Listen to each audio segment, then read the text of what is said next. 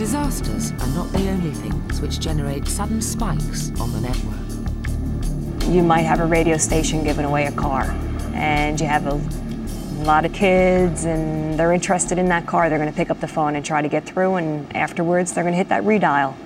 And they might hit the redial again, and they might hit it again. Spikes like these are part of the daily rough and tumble of life on the network. But the avalanche of calls on September the 11th pushed the AT&T network far beyond its capacity.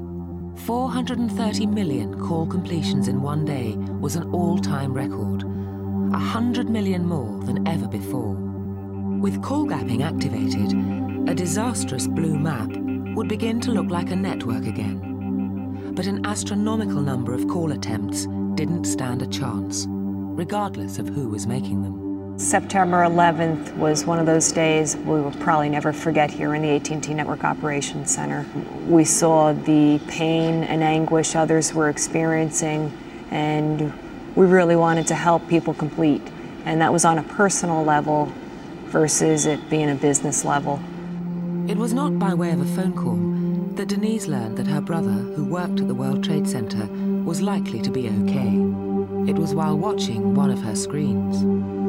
We saw him running for his life on TV. That's how we found out.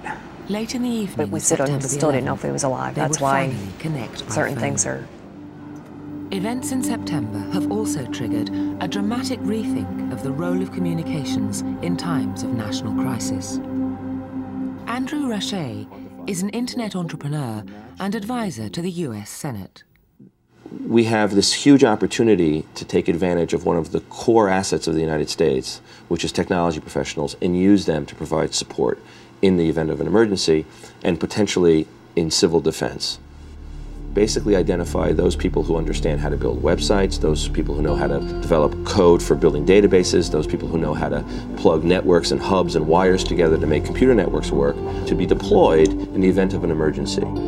Events of September the 11th made unprecedented demands on all communication networks, highlighting their strengths, revealing their limitations, and exposing their vulnerabilities.